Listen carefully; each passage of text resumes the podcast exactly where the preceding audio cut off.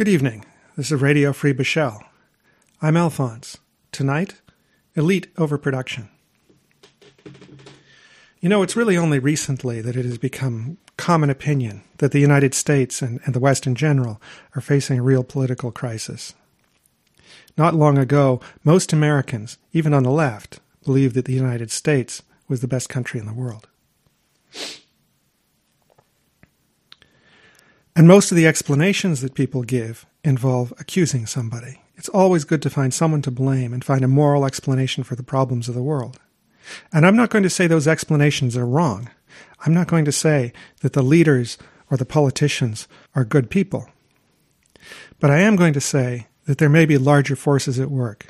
When you see a structural pattern like this, a big change, it's not usually a simple matter of a few bad apples. It's not as if human beings have changed and become worse in the past 10 or 20 years. There's probably something else happening. Mathematician turned historian Peter Turchin has an explanation for this. What he tries to do is analyze changes in society over long periods of time and see why they go through bad periods of disintegration and good periods of relative peace and stability and well being. And in particular, he's written a book, Ages of Discord, about the situation in the United States. Although he has also, in other books, looked at other uh, civilizations and societies around the world and throughout history. And he identifies three factors that lead to instability. The first of these is the well being of the working class or the commoners or the peasants, which he basically proxies by looking at relative wages. In other words, of the overall wealth of the society, how much goes to the workers? As that declines, you're likely to have more stability. The second is the fiscal position of the state. Basically, is there a lot of debt? And the third is elite overproduction. In other words, are there a lot of elites or are there a few? If there are too many, then the elites are going to be competing for a few rare, politically powerful or influential or wealthy positions in government, private industry, and other institutions. Of these, he says, elite overproduction is the crucial one. When there have been revolutions in history, it's not usually simply that the peasants or the workers get fed up and rise up. They almost always have elite leadership. What happens is when there are too many elites and people trying to enter the elites, counter elite forms. Because the elites are stratified. Within the elites, there's a huge range in wealth between those at the top of the elite and those at the bottom of the elite. And when there are too many people for the positions available, the size of the bottom expands. These people want to fight their way up they want positions opened up above them so that they have opportunity to succeed. The dynamic that causes this to fail, that causes a problem here, he describes, begins in a period of relative well being, a period where most people are pretty well off, particularly the working class. But then the elites, having forgotten perhaps that in the past there's been instability as a result of too much inequality, start to take more for this, themselves. As they do this, of course, they become better off. But they also grow in number. And as they grow in number, they compete with one another more and more. Even more than that, it requires more wealth to remain within the elites. The requirements, whether it's buying big houses or private planes or getting good educations or spending on election campaigns to win a seat in Congress, the costs of being a member of the elite goes up. And so there's more and more need to take wealth from the working classes in order to keep the game going. And so crisis point is reached where the elites, while taking more wealth, instead of becoming better off themselves, become worse. But of course, they're not all becoming worse off. Some of them are continuing to do much better and better. As I say, the elites are stratified. And they're likely to break into different factions an establishment faction and one or more factions that want to challenge the establishment and replace it. Turchin says the United States has experienced two eras of good feelings the first in the 1820s, the second in the 1950s. And he says that there's a 50 year cycle, roughly, two generations, fathers and sons, which tends to map to a relatively stable period followed by an unstable period. And the unstable periods he identifies are the 1860s and 70s. The 1860s, of course, are when the American Civil War happened. the 1920s, the 1970s, and finally, he predicts, he predicted in 2010, the 2020s. And of course, that means, he says, we're entering another of these periods. Now, Turchin makes his case with graphs and math and statistics. But to me, this resonates as a story that I've heard said many times about what's happening today. I mean, in terms of his statistics, he looks at things like the number of lawyers, because law is a key entry point into politics and, of course, into being wealthy. Also, the number of people trying to get into medical school and the number of doctors. Both of these have risen significantly since the 1970s. The relative wage of the working class has declined.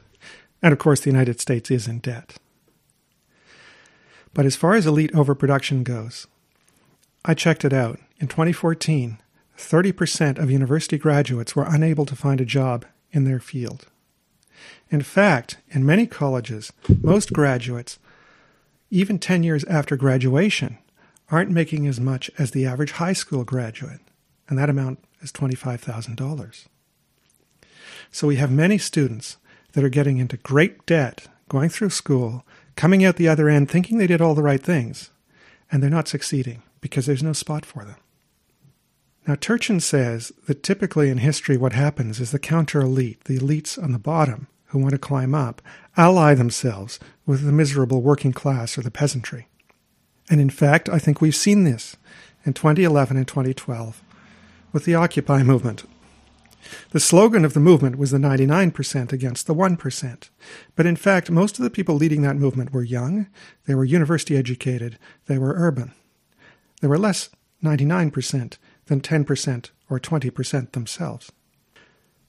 But Occupy fell apart, and Occupy was shut down by the authorities. It challenged the banks, it challenged the existing centers of power, and it wasn't allowed to continue.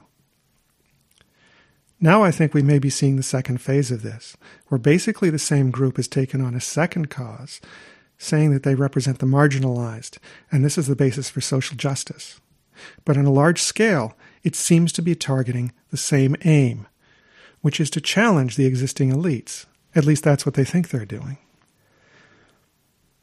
Well, I happened to come across, even before I read Turchin, another book that had a worrying comparison and that was Götz Aly's book, Why the Germans, Why the Jews, which is a prehistory of the Holocaust. In Weimar Germany, between the wars, something very similar happened. You see, the Weimar Republic was liberal and they opened up access to education. Many people, many families who had not been able to afford to send people to school before, now were able to send their sons to college and to university. But what they found was there was always already a group that was extremely successful, and that was the Jews.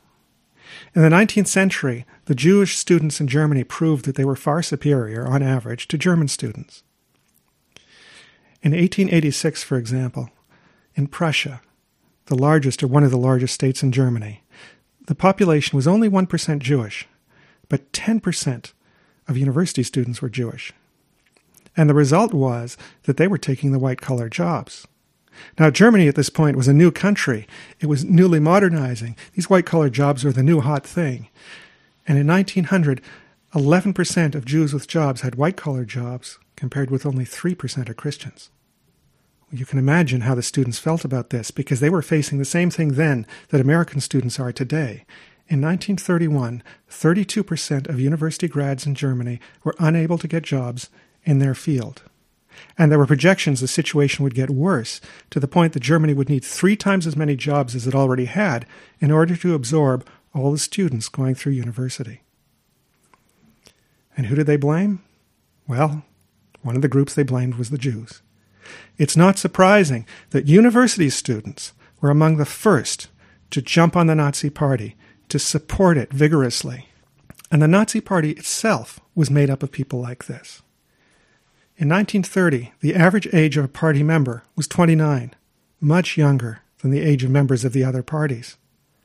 And these people weren't people who felt that they had fallen. They weren't people in the middle classes who felt that they were losing their privileges. No, these were people who were among the first of their families to be climbing up the pole. the first to go to university, the first to go to college, people from small towns and villages who'd gone to school, gone to the city, and hoped to get good jobs. That was the core of the Nazi Party. And what these people wanted, what the students wanted, and what the Nazis wanted, one of the things they, they pursued was to free up spaces for them and for people like them to enter the elites. And the way they wanted to do that was to kick the Jews out. Well, that's a pretty dire comparison, so let me give a little bit more positive one. One that showed up in Turchin's book, and I found quite unexpected, which was the American Civil War. This kind of takes one of the critiques of the American Civil War and, and partly flips it on he- its head. One of the critiques is that the Union didn't enter the war to free the slaves, and that's absolutely correct. Uh, Lincoln said he was not aiming for abolition, and most Northerners were not abolitionists. What they objected to wasn't so much slavery as slave power. What they didn't like was that the, the, the planters in the South, with their huge population of slaves, not only ruled the South, but had tremendous control in the United States as a whole. They dominated Congress, they dominated the Senate, they dominated the economy. But new elites were rising up, associated with industry and with high technology, the high technology of the day being the railroads. And they were looking for an opening for themselves. They wanted to take down the existing Southern elite and take their place. And when the Civil War came up, they were able to jump on a moral justification for what they wanted anyway, which was the abolition of slavery. So you can take this as a negative thing, saying they weren't really doing it for the slaves. Or you can take it as a positive thing, saying that a historical force of elite competition and elite overproduction led to an alliance and a political cause that was worthy and eliminated an evil institution. But I think the bigger picture point is when we look at the problems that we have today, it's not simply a matter of bad people doing bad things. I mean, that may well be true.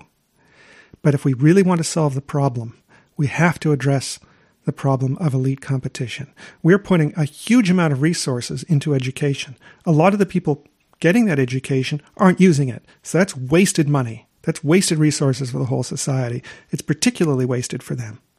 And although I think that it's easy to say that a small elite ruling society is not a great thing, that's certainly how I feel, but that at the same time, a large elite may be even worse. This is Alphonse for Radio Free Beszel, www.beszel.ca. Good night.